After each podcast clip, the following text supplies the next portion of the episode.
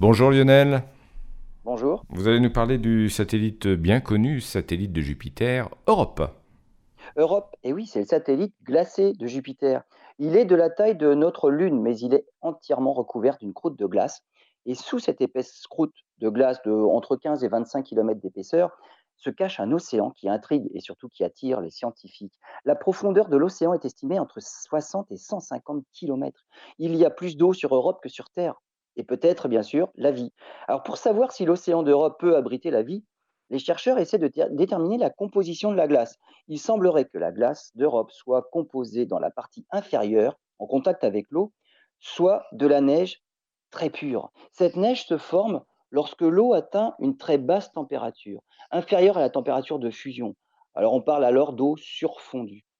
Il se forme alors des flocons dans l'eau qui flottent et qui viennent s'accumuler sous la banquise. Et cette couche de neige sous-marine ne conserve qu'une infime part de sel, ce qui explique la pureté de la glace au-dessus. Les chercheurs vont maintenant pouvoir étudier comment la chaleur peut pénétrer ce type de glace et atteindre l'océan, et même comment peut-être une certaine tectonique des glaces peut agiter cette croûte, puisque les images montrent que la surface d'Europe est entièrement zébrée de crevasses, de fissures et autres craquelures.